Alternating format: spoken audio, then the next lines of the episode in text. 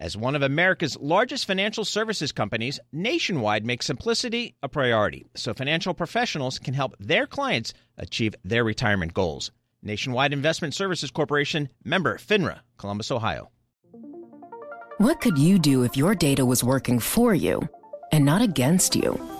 With Bloomberg delivering enterprise data directly to your systems, you get easy access to the details you want, optimized for higher-level analysis, and financial data experts committed to helping you maximize your every move.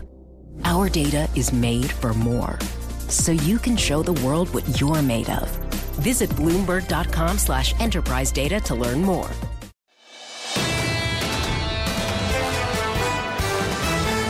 This is the Bloomberg Surveillance Podcast. I'm Tom Keene, along with Paul Sweeney. Join us each day for insight from the best in economics, finance, investment, and international relations. You can also watch the show live on YouTube. Visit the Bloomberg Podcast channel on YouTube to see the show weekday mornings from 7 to 10 a.m. Eastern from our global headquarters in New York City. Subscribe to the podcast on Apple, Spotify, or anywhere else you listen, and always on Bloomberg Radio, the Bloomberg Terminal, and the Bloomberg Business app. Nadia Lovell, what's great about Nadia is her water bottle, which you can see on YouTube, Bloomberg Podcast. Nadia, hold up the water bottle. You're a hydrating was going in there. You see how it's matchy-matchy? Look at that. It's matchy-matchy with what she's wearing. It's great. She switches every day to the proper bottle. Nadia Lovell is fabulous on having the courage. Well, it is Valentine's Day tomorrow. That's very good. Perfect. We'll go there. I forgot, Nadia. Thank you. Sending you love. What's great here about Nadia Lovell, she sends us love on the courage, Paul, to be in the markets. Absolutely. Nadia Lovell, Senior U.S. Equity Strategist, Global Wealth Management at UBS. So, Nadia, we got this inflation print here this morning, a little bit hotter than expected. The market's selling off here, the S&P off about 1.2%. What did you take away from this? And I guess more importantly, what do you think Fed Chairman Jay Powell's going to take away? You know, yes, inflation did come in a little bit hotter than we expected. We were looking for 2.9 on headline and 3.7 on core. But I don't think that this one data point changed the narrative. The Fed has been hinting for some time that March rate hike was off the table. We have been saying for a few months now that we had expected the first cut to start in May. You know, I would say that this does put a cut at risk, just given the strength that we're seeing in the economic data. But I do think that what it does say, though, that the equity market can take some comfort, right, in the fact that you are seeing strong economic growth, and that's what's probably going to cause delay in the rate cuts. And the Fed is on standby at the end of the day with great latitude that if we see any sort of meaningful deterioration in the macro data, which there are no signs of that the Fed can adjust policy very quickly. I don't think at the end of the day when we have a soft landing in sight that, you know, anyone wants this to dip in a recession. So we think that the Fed will do what's needed to adjust monetary policy accordingly, but it probably does push out the start of the cutting cycle just a little bit. Paul, Ian Lingard at BMO Capital Markets, a good friend of the show, he publishes, he says, if CPI super core, super high, and that's what Michael McKee does. When you get the different service sector inflations, they indicated a higher level, and that's where you get to futures from -20 to -63. NASDAQ futures down 1.8%. Absolutely. So we're seeing a market move here and yields higher. Nadia, so you know we're about 70% away through this earnings period right here. What's your takeaway here? How's corporate America doing? I think corporate America is doing well when you look at the earnings season for the fourth quarter. I mean, companies are beating. We're seeing earnings trending towards 7% growth for the quarter, which is a little bit better than we had expected. You also see some confirmation from the commentary from companies of what we're seeing in the macro data, sort of some green shoots in the manufacturing areas of the economy. You're seeing a pickup in M&A activity and capital markets activity. So that's quite encouraging. And I think what's more important, though, the full year numbers remain intact with the consensus looking for double-digit earnings growth. We're looking for something roughly in line with that. And I think you're also seeing confirmation of the strength in technology. We know that tech has been a crowded trade, but these companies are really starting to grow into their valuation. Right. So that's quite encouraging as well. On the equity front, we feel restrictive? One of the great debates here with the real yield, the 10-year real yield out to 2.2%, 2.01%. It's now pulled back. It's 1.98%. Nadia, does the inflation-adjusted oil in the engine, does it begin to gum up and restrict the system? I don't think so. I mean, the consumer still has a lot of excess savings, and corporate balance sheets are remaining strong. And ultimately, I mean, the reality is we do think that the Fed is going to cut this year by at least 100 basis points or so, and that should help bring down bond yields. We're looking for the 10-year to end the year at 3.5%. Yes, near term, we're looking for more of a trading range of 3.75 to 4.25. But we think as you get into the back half of the year, that yields will start to normalize. And we still expect inflation to remain on that disinflationary trend over the next 6 months. I mean, we think that you'll start to see the slowdown in rents, continued pullback in vehicle prices should also help, and improvement in supply chain should help. So when we get into the back half of the year, we're looking for, you know, inflation to come down to about 2.5%. All right, given that backdrop here, what do I do with my tech trade? You know, I've been long the Magnificent Seven, leverage long position. And like NVIDIA, up another 45% this year. Do I just kind of ride this tech wave here? We think that you do. I mean, we remain positive on it. I mean, I would say to Tom, who might be still the triple leverage cash, I'm not cash, sure. Yep. You know, to take up opportunities and take advantage of any pullback that you might see in tech. You would be surprised to see a little bit of consolidation. But when we look out 6 months to a year from now, we think that this is a sector that's going to be higher. We're looking for, you know, earnings growth within the sector to be in the high teens, and it could even trend into the 20% range. And you'll also see in reality is recovery in some of the more core areas of semi. We know that AI is, you know, the innovation story, but you're seeing some recovery in some other areas. And so we do think that there's some more upside to tech. Nadia, thank you. Nadia Lovell, hydrated at UBS. We appreciate her effort this morning. Nobody ever says make it complicated. That is why Nationwide makes simplicity a priority by providing financial professionals with straightforward, client-ready resources. From clear strategies to help clients meet retirement savings and income needs, to ways to cover rising healthcare costs and more.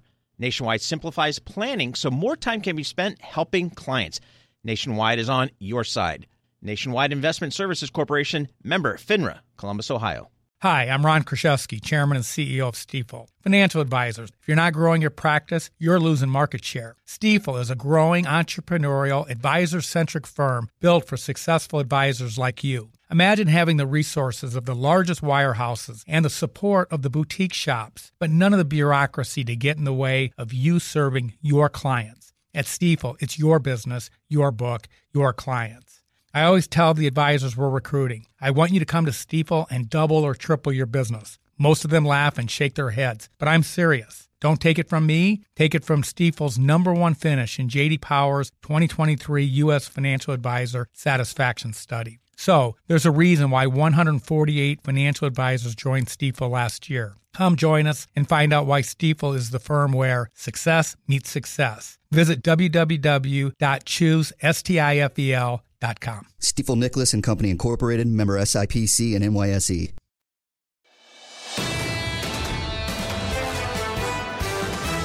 Blake Gwinn joins now. RBC Capital Markets on Apple CarPlay and on YouTube, Bloomberg Podcast. Blake, let me go right there. The real yield out to 2%.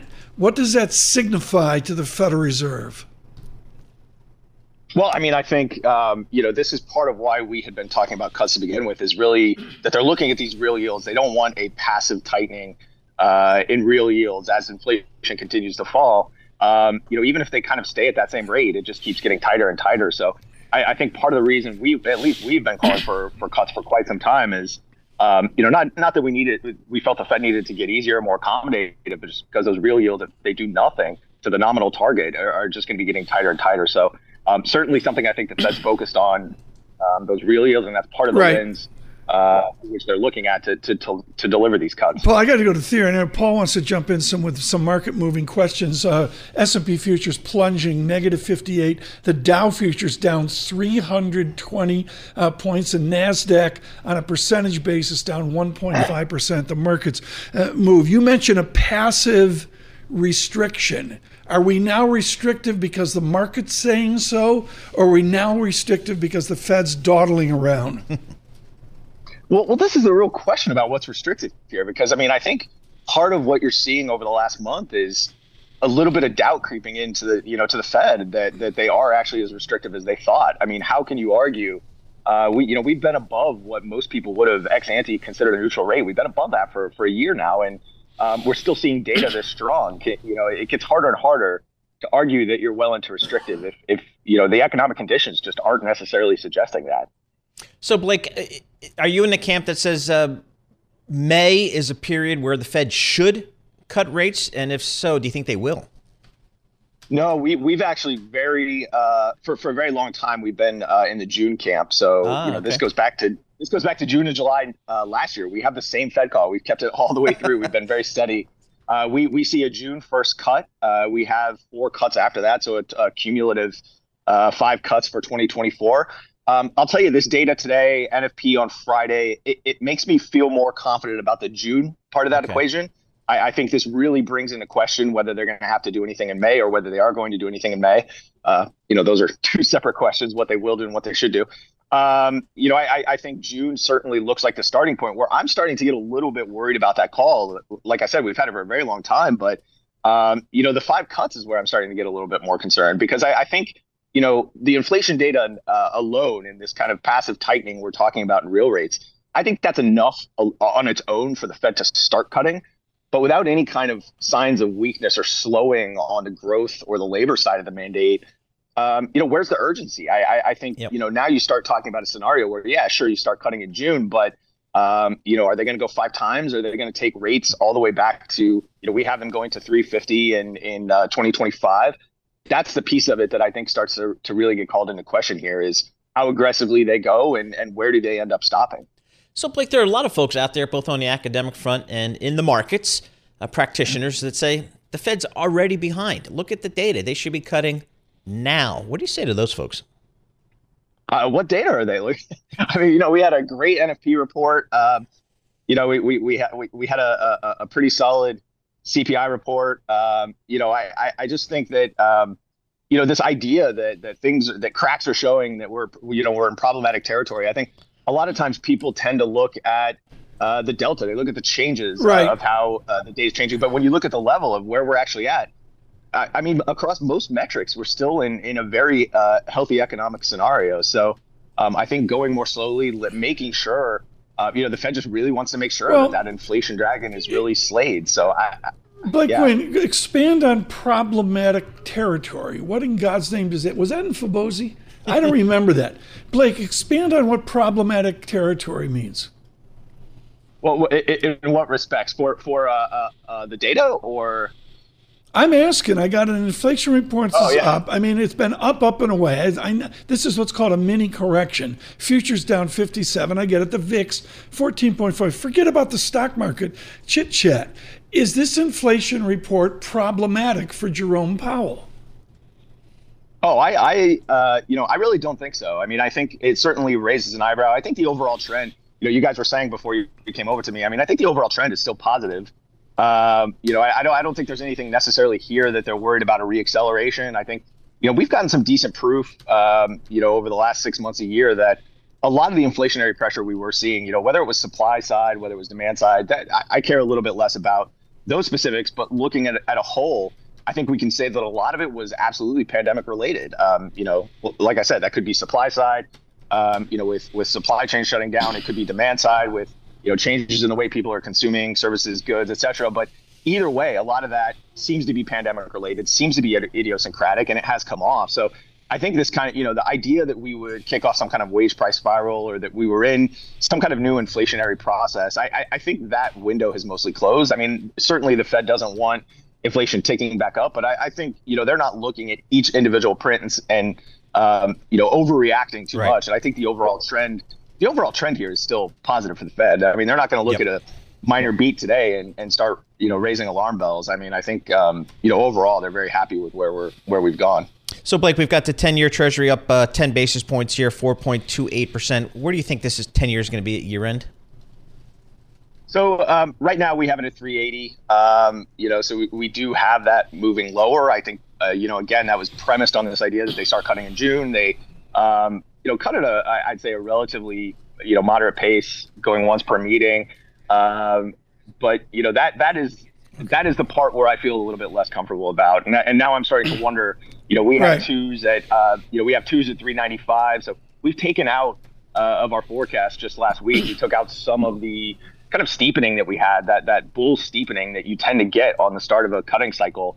If the data is this strong and the Fed goes on, if the markets are thinking about the possibility of an every other meeting type of pace, or they're thinking about the Fed cutting to a terminal rate of, 375 or 4% instead of 350, those front end yields are not going to rally in the way that we've been calling for. So we kind of have taken out some of that curve flattening and two's not rallying as much. So that's really where we're seeing some of the risk. I've got to leave it there. Blake Gwinn, thank you so much.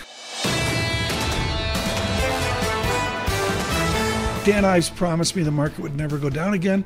He was wrong. Joining us now from Wedbush, of course, ubiquitous with a bullish call on technology. We're going to focus this entire next 6 minutes with Dan Ives on Apple. Dan Ives, why is Apple lagged the others? Because iPhone growth has lagged, right? I mean, this is something we've seen in China. The upgrade cycles have, I think, been better than many had feared, but it's not been eye-popping.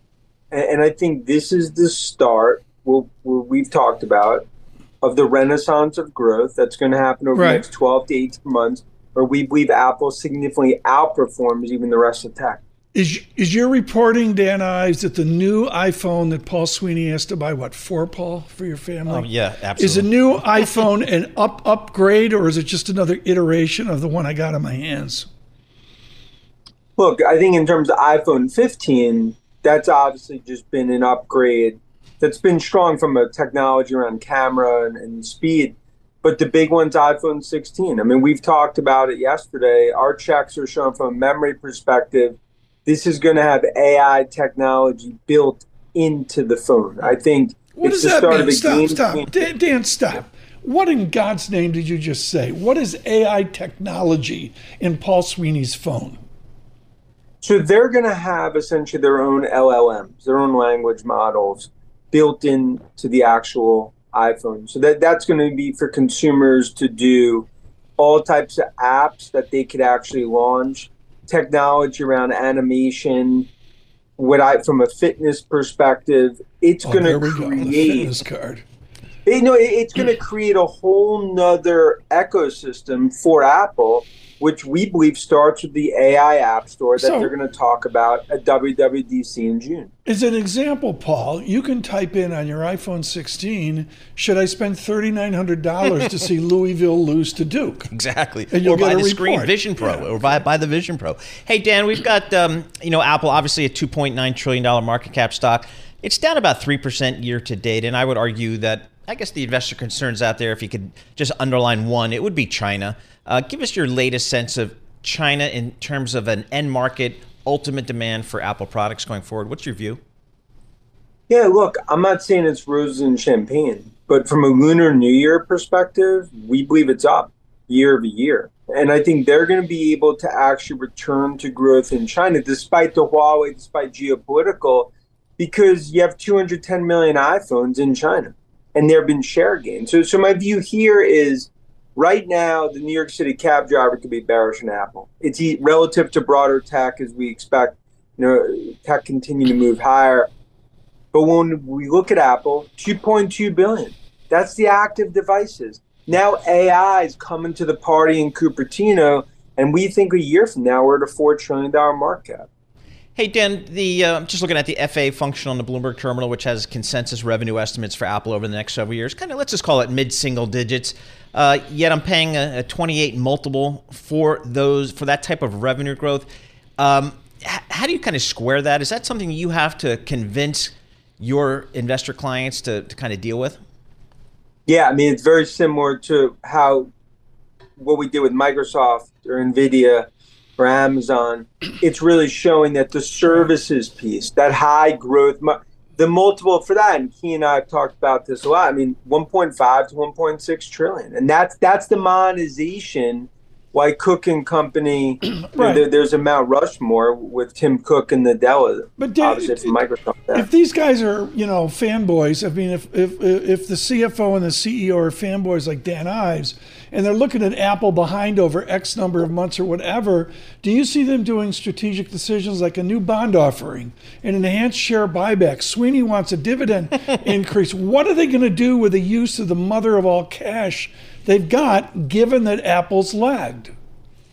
Well, I think it's getting to a point they're going to have to do potentially some accelerated buyback, or if they don't do M&A, which has never been the sort of the DNA, obviously, Cupertino, they're going to have to do some capital allocation changes. And that's why it goes back to when I look at Apple from the sum of the parts, there's so much more that could go right than wrong, especially what's factored into the stock. And I think AI starts with the godfather of AI, Jensen, NVIDIA, and Microsoft, but it doesn't end there.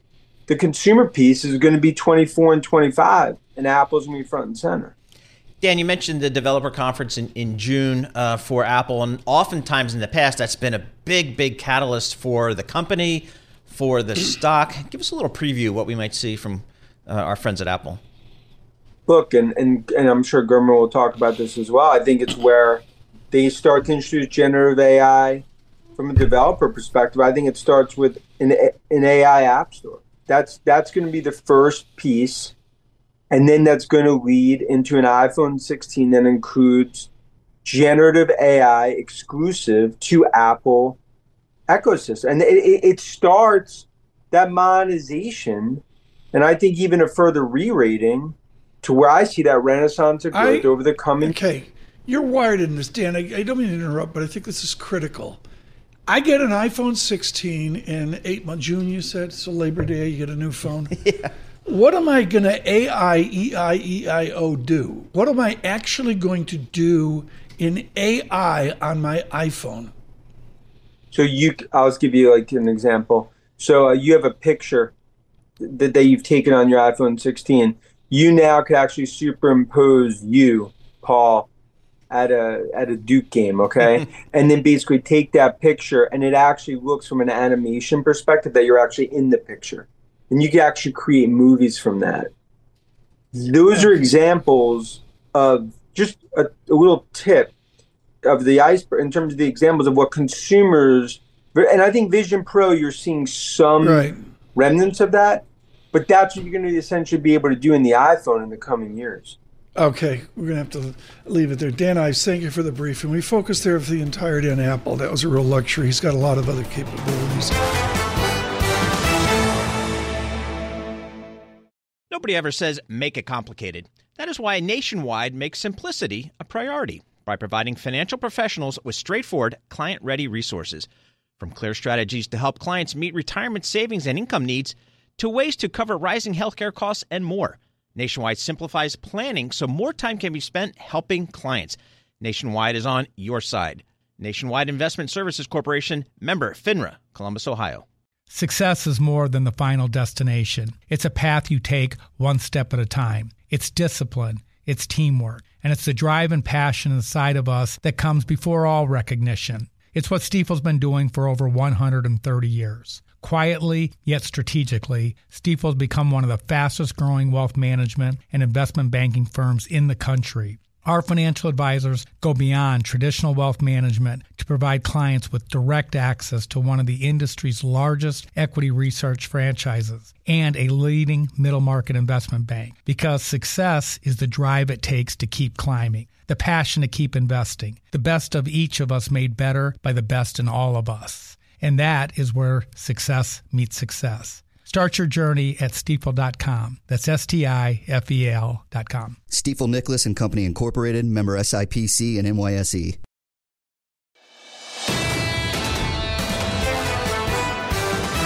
Today's front page headlines. Lisa came in, she was going to do an all Taylor newspapers thing. I said, no. I'm done with Taylor. Start with something different, please. What do you got? We will. We'll start with John Stewart. He returned last night, host of The Daily Show. You know, he's going to be on every Monday. So he returned. It was classic John Stewart style, right? He first answered the question on everyone's minds. Listen up. Why am I back? You may be asking yourselves. It's a very reasonable question. I have committed a lot of crimes. From what I understand, talk show hosts are granted immunity, so it doesn't matter. There you go. So he kicked off the season. He did that show's signature franchise, Indecision Election coverage. He talked about, yes, Taylor Swift, the Super Bowl, conspiracy theory surrounding it. Right. But he's back in full force. Well, I'm curious to see how the ratings... Paul, help me here. Yeah. Did you just say he's on only one day a week? Mondays. Yeah. Paul, I don't get this. I mean, you know, the wonderful Rachel Maddow's doing the same thing, and many others out there. How do you build a franchise if you're as inept as I am? You can't do it one day a week. I think he's already got the franchise. This is throwing a bone into the network and say, hey, we'd love to have you as much as we can get you. I'll give you one day a week, and we'll do it through the election. So that's his gig. He's going to do it through the election. So it's not a long-term thing. It's just a play. And I'll tell you, TV is so desperate for any relevance. Broadcast linear television is so desperate for relevance. Which networks? Yeah, and they haven't had much. He tried to get something with Apple TV going. Apple. But I'll tell you, his show. I listened to I watched the show this morning. It's the exact same as it was, which is exactly what you want, I think. But it's what brought it to that success in the first place. So anyway, he's back for a little bit. Next. All right, who do we got? Tiger Woods. Yes, we talked about it. Michael Barr mentioned this. Moving on from a split with Nike, launching a new apparel line. Now, Paul, you're the golf guy, so he's going with TaylorMade Golf. Got that right. Sunday Red, that's what it's called, because, he wears the red, on Sundays for the final round of tournaments. But it's like an ongoing relationship. He joined them back with the brand in 2017. Like, they started this, partnership. He's already playing with their golf clubs. Yep. So it seems to be a good partnership. That's what they're saying, that they're going to make decisions together. Like, it's back and forth. Are you TaylorMade fan? I use TaylorMade woods. I use Callaway irons. TaylorMade's a great brand, but it's no Nike. I was surprised to see the Nike Tiger Woods split on both sides. So I guess this is just a question of, I don't know, who's got equity ownership, and does he have more say over what's going to be done here? And Nike had backed away from golf a little bit. I think of the great Miller Barber, who just kept going. I mean, you had the senior course and just kept going and going. Is Tiger Woods now a senior? Not quite. A couple years away, but he's still by far the number one driver of anything golf. So he's still on the circuit, even with his terrible injury. Yeah, he's playing this week, for example, out in Los Angeles, because he's the sponsor of this week's tournament. I got 30 seconds, Paul. The drunk kids on the golf course. Just went over the edge. I mean, over the edge. No. Just over the edge, and it's out there in Arizona. It's a great tournament. Waste management tournament. The waste, it is, and it's a big party, and they just went over the edge. Over the line this year. They got to pull it back a little bit next year. They got to pull it back right away. One final story there, Lisa Mateo. Please. Taylor Swift. Got it. There you go. Come on, Bob. Discipline her. Okay, here's the thing. They put a price tag on her airtime during the Super Bowl. She was on for 53 seconds. Okay, so a 4-hour broadcast. So if you factor in the cost of a 30-second commercial, right? $7 million. That airtime was worth $12.4 million. Yeah, and so for the people that are complaining that she gets too much airtime, it was 54 seconds in a 3.5 or 4-hour broadcast lighting up. So and it was great for CBS. They're happy because it brought in more viewers, record viewership. Everybody's happy. Yeah, even she attended the game for free. Can I just say, there is a videotape out there on YouTube. Thank you for watching on YouTube, Bloomberg Podcasts. And one night at a place called the Bluebird Cafe in Nashville, and this happens all the time. One night, Steve Tyler from Aerosmith came out of the audience. This blonde comes out of the audience and picks up a guitar. And she sat on a stool without any of the modern hot air, and she blew the room away. Just the chops, just the ability. I think all of that has been obscured by all this. Who's she seeing? Travis Kelsey. Joe Montana. Yeah. Travis, whatever. Yep. Go look at the Bluebird Cafe video of Taylor Swift with a guitar in her hands and nothing else. And it's, I'll say that it is just beyond impressive. This is the Bloomberg Surveillance Podcast, bringing you the best in economics, finance, investment, and international relations. You can also watch the show live on YouTube. Visit the Bloomberg Podcast channel on YouTube to see the show weekday mornings from 7 to 10 a.m. Eastern from our global headquarters in New York City. Subscribe to the podcast on Apple, Spotify, or anywhere else you listen, and always on Bloomberg Radio, the Bloomberg Terminal, and the Bloomberg Business app.